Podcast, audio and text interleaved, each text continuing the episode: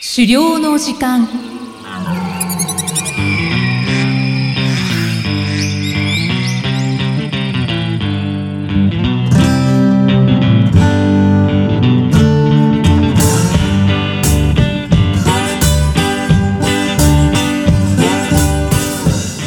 こんにちは、漁師の藤井久人です。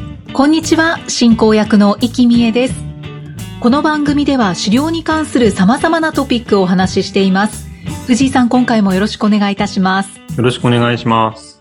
さて今回は単独忍び漁の準備についてのお話ですねはい。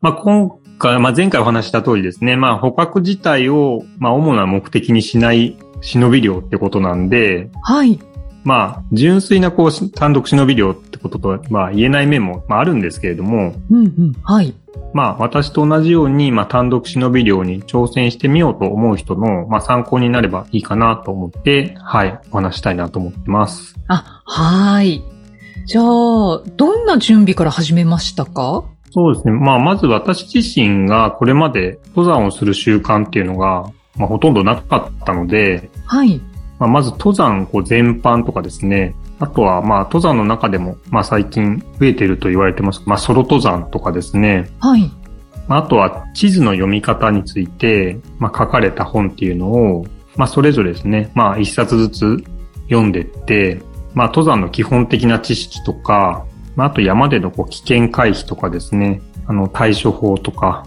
あの、そういったことを、まあ、一通り基本となるようなところを学んでみました。うーんはいで、まあ、それは、まあ、頭の中に入れとくっていう知識ですけども、はいまあ、あとは実際の持ってく装備としては、まあまずザック、あと、登山靴、あとレインウェア、まあ、まさになんか登山の三大靴っていうんですかね。うんうんそうですねうん、これは必ずないといけないですね。そうですね。まあ、そそれをこう、はじめとして、まあ、水筒とか、あと、まあ、行動食、非常食とか、あと、地図とか方位地震とか、はい。あとヘッドライトとか、うんうん。まあ、救命セットとか、あと、ゼルトっていうんですかあ、はい、 はい。ちょっと発音が違ってたらあれなんですけど、合ってますね。出ますかあと、ダニよけとか、へえ。あとモバイルバッテリー。このあたりはまあ必須の持ち物なのかなと思って、はい。うんうん。一通り。まあ持ってたものもありましたけど、はい。揃えました。あ、はい。で、あとは、この、まあ毎日の遭難っていうのはどうしても準備しなきゃいけないことの大事な、はい、ことかなというふうには身に染みて思ったので、はい、はい。うん。あのーまあ、遭難時の捜索とかですね、あの、救助のサポートしてくれるジローっていうサービスと、はい。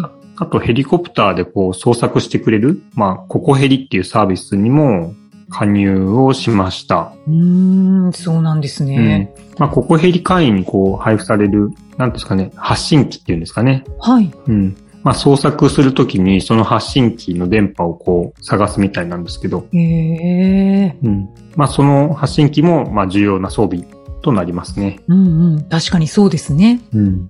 で、まあ、ちなみにガスストーブとか、シェラカップとかはですね、まあ、調理器具として、まあ、多分、登山に行く人ってそういうのをね、山の中で調理して楽しむっていうのは大きな、こう、喜びの一つなのかなと思うんですけど、うーん。はい、はい。で、これは、まあ、どうしようかなって最後まで迷ったんですけど、はい、まあ一応準備はして、車に乗せるとこまでは乗せといたんですけど、はい。まあ、最終的に山を登るときには、まあ、ちょっと軽量化のために、まあ、これはいいやめとこうと思って、やめたものの一つですね。はい。まあ、必須ではないですもんね。そうですね。はい。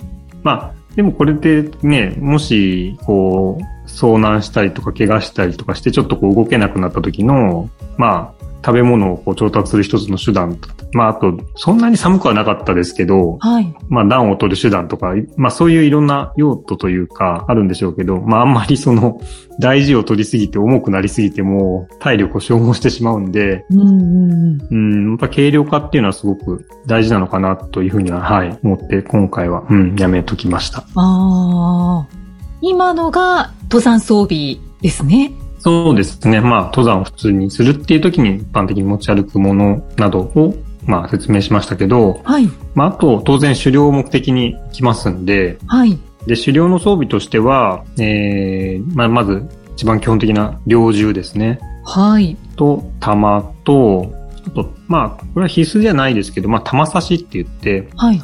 あの、ベルトのような形で、玉をこう、入れといて、まあ、割とすぐに取り出せるようにしとくようなうんうん。ものがあるんですけど、玉差しって言いますけど、はい。うん。あと、銃をにかける、あの、カバーですね。はい。とか、あと、双眼鏡とか、えー、ナイフ、ゴム手袋、あと、ジップロックとかペーパータオル、ウェットティッシュみたいな、うん。まあ、これは解体に使うような道具ですけど、はい。そういうようなものを持ってってます。あとは、まあ、装備っていうか、まあ、ウェアですね。ウェアとしては、まあ、漁師の人はオレンジ色のウェアを着るっていうのが、まあ、一つのスタイルというか、まあ、推奨される色だったりするんですけど、あ、推奨なんですね。うん、決まってるのかと思ってました。あ、まあ多分そうですね。あの、決まってるっていうほどマストじゃないかもしれないですけど、ただやっぱり自然にない色をできるだけ着て、あの、他の漁師からちゃんとこう識別できるようにするっていうのは、まあ一つの、うん、安全策として推奨されてる感じですね。うんうん。はい。うん。まあそういったものを、まあ持っていってます。で、ただ実際当日になってですね、まあ車で降りる時になって、こうちょっと荷物やっぱ多かったかなみたいなのが気になってきて、うん。で、まあ実際捕獲できる見込みっていうのもほぼないという、まあ、つもりで言ってますんで、はい。まあなので捕獲した後の解体に必要な道具っていうのは、まあちょっと省略してもいいかもな、みたいなことをちょっと頭をよぎりましてですね。はい。うん。ただまあ、じゃあどうしようかなっていうのは、まあ捕獲できた場合は、まあ現場で血抜きって言って、基本的な最初の処理だけして、はい。で、そこから車まで運んで解体するっていう風な想定でいようということでですね。おう。うん。まあ、なので、まあ、ゴム手袋とか、ジップロックとか、ペーパータオルとか、あとウェットティッシュみたいな、まあ、衛生的に作業するために使うものっていうのは、基本的には車に一旦置いていくというふうにしました。ああ、そうなんですね。うん。で、あと、まあ、ちょっと今言い忘れましたけど、猟銃を持ち歩くときには所持許可証っていうのが必要だったり、ああとは、まあ、狩猟するときには、狩猟者登録証と、あと、気象って言ってあのバッジみたいなのも、はい、はいつけなきゃいけないってことになってますので、まあ、それも、はい、持って行ってます。あ。うん。藤井さんはザックは何リットルのものを用意したんですかえっ、と、35だったかな。あーあ、じゃあ結構大きいですね。うん、まあ、一泊二日ぐらいを多分想定すると、大体それぐらいの大きさなんですかね。ああ、それって結構一般的なんですかね。単独忍び漁するときは。うーん、そうですね。やっぱり普通の登山の道具プラス、狩猟の道具も持っていかなきゃいけないので、多分日帰りぐらいの大きさだとちょっと厳しいのかなっていうのがちょっとあって、うんうん、そうですね。だと、まあ、実際にお肉取れてお持ち運びますっていうと、またそれをザックに入れなきゃいけなかったりするじゃないですか。うーん、はい。なので、まあ、せっかくだったらちょっと大きめのザックにした方がいいのかなっていう感覚があって、はい。うんうんうん。 35か40ぐらいだったと思いますけど、ああ、うん、あ、だけどその大きさは参考になりますよね。そうですね。まあ、日帰りじゃなくて、一泊二日ぐらいの登山の使えるぐらいのザックにしたっていうのが、はい、今回の、はい、選択になります。うん。そうですね。まあ、大は小を兼ねるのでうん、大きい方がいいですね。うん。うんうんうん。あのー今、単独忍び漁に必要な装備がいろいろ出てきましたけれど、うん。どの準備が一番大変でしたかそうですね。まあ、一番時間がかかったのは地図に関することで、はい。まあ、説明としては地図なんてさらっと今言っちゃいましたけども、はい。うん。あの、いわゆる登山の時に、その地域の登山用の地図を準備しとくっていうことだけでは全然狩猟だったりなくて、はい。やっぱりその地域って基本的には登山に客が来るような場所じゃなかったりするので、そうですよね。うん。で、まあ今までこう巻き狩りの時には、まあ先輩漁師の方についていって、で、その先輩漁師の方がよく知っている地域を一緒にこう歩くっていう感じだったんで、はい。あのー全然その地域について事前に調べるなんてことできてなかったんですけど、うんうん。まあでも今回歩く場所とか方向とか全部自分で決める必要があったので、はい。うん、そこはかなり詳細に準備をしました。で、まず、あの、国土地理院のウェブサイトってとこに、まあ、地図がいっぱい、こう、調べられる場所があるんですけど、まはい。あ、そこで、漁に行く地域の、あの、地形図っていう風に呼ばれてる地図を見まして、で、これが縮尺で言うと2万5千分の1っていう、まあ、かなり大きい、細かい地形とか、植生なんかの、こう、確認できるぐらいの大きさの地図なんですけど、はい。で、その地図を紙にこうプリントアウトして、で、それを眺めながら、あの、どういうルート、まあ、投稿線とかのこう状況とかを見ながらですね、あの、どういうふうに歩くといいのかな、みたいなことを考えながら、ずーっと見てましたね。うんうん、そうですよね。いや、うん本当に、ルート決めって時間がかかりますよね。あ、登山の世界ではそうですね。あの、登山道もいっぱいありますもんね。そうですね。はい。うん私は登山をしますけど、うん。うん。うん、一番時間がかかります。あ、そういうもんなんですね。はい。うんち。ゃんと決めないと、うん、遭難の可能性とかもあるの で。まあそうですよね。本当笑い事じゃないですけどね。本当にそうですそうなよね。うんんですよ。はい。大事ですよね。あ、じゃあ私のやってたことは、そういう、ある程度正しい時間の書き方だったっていうことですね、多分ね。そうですね。皆さん、うん結構時間がかかるんじゃないかなって思うんですけどねうー。ん。そう、私もそこすごい不安だったんでね、なんか自然ともう、なんかめんどくさいとかいうこと全く思いもせずに、はい。一生懸命やりましたね、そこはね。うん。うん。めんどくさくは感じてきてしまいますけど ね。これはちゃんとやっとかないとですようね。ん。はいなるほど。で、あと、まあ、寮の場合は、こう当日こう行ってみて、まあ、天候とかっていうこう要素もあるかもしれないですけど、まあ、実際にその当日別の漁師の方がその山に入ってるとかですね、うんうん。あの、巻き狩りの領体が来てるとかですね。はい。まあ、そうなって勝ち合ってしまう可能性もあるので、あなので、ある程度、こことこことこうだったら候補としていいかなみたいなところをいくつかこう選んでですね、考えておくってこともやりました。あ。ああ、はい、はい。うん。じゃあ何ルートか考えてたって形ですかそうですね。ここがダメだったらこっちにしようみたいなことを、あの、3つぐらいは一応事前に選んでおいて、まあどうしても調べてるし、ここ行きたいなみたいな思うとこはあったんで、そこ優先にはしましたけど、はい、はい。うん。まあ当日はそこを実際に回ることができました。あ、そうなんですうんうね。んう。ん、うん、うん。はい。で、あと地図についてはもう一個、あの、まあ、スマホに地図アプリの方を入れまして、はい。で、まあ、ジオグラフィカって多分結構有名な地図アプリなのかなと思うんですけども、はい。うん、これを入れておきまして、で、まあ、紙の地図は、一応あの、事前にじーっと見たりとか、ルートを考えるときとかには紙の地図見てましたけど、うん。まあ、当日はやっぱり紙を見ながらって言うと手が塞がったりしちゃいますし、かさばりますから、まあ一応ザックの中にはバックアップとして入れておきましたけども、実際にはあの、まあ山を歩きながら見るのはスマホの地図っていう風にして、はい。うん。まあそうするとやっぱり GPS で位置情報があの画面上出ますから、非常に自分がどこまで来たかみたいなことがすごくわかりやすいので助かりましたね。うん、うん。そうですね。便利ですようね。ん。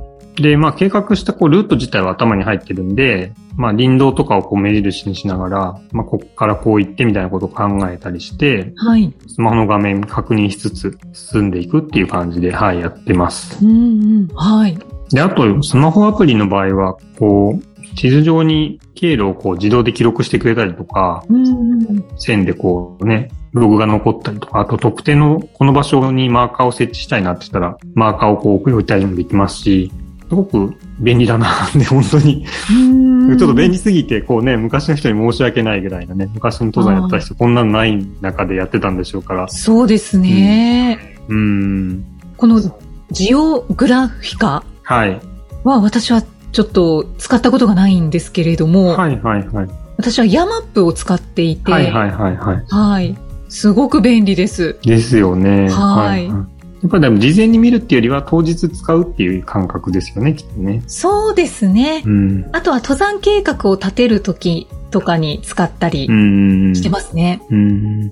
まあジオグラフィカは、まあ、地形図って、その、登山に必要な情報はそんなに載ってないんですけども、おーあの、地形に関する情報とかはシンプルに見れるので、へえ。多分両親は使いやすいアプリなのかなと思いました。ああ、じゃあ聞いてる方で使ってる方は結構いらっしゃるかもしれないですね。うーん、かなっていう感じ。まあ他にも選択肢あるのかもしれないんですけど、うん、うん、はい。これはなんかいろんな方からうん。地図アプリ使ってますみたいな話の中で、なんとなく頭にあったんで、はい。今回ちょっと探してみて使ってます。はい。で、ただ最初は結構機能がですね、まあやっぱなんかいわゆる一般的なスマホアプリと使い勝手が若干違ったりとかもするのでう、んちょっと不安もあってですね、まあ当日になってその使い方がいまいちこう、こなれないっていうのもちょっと怖いので、はい。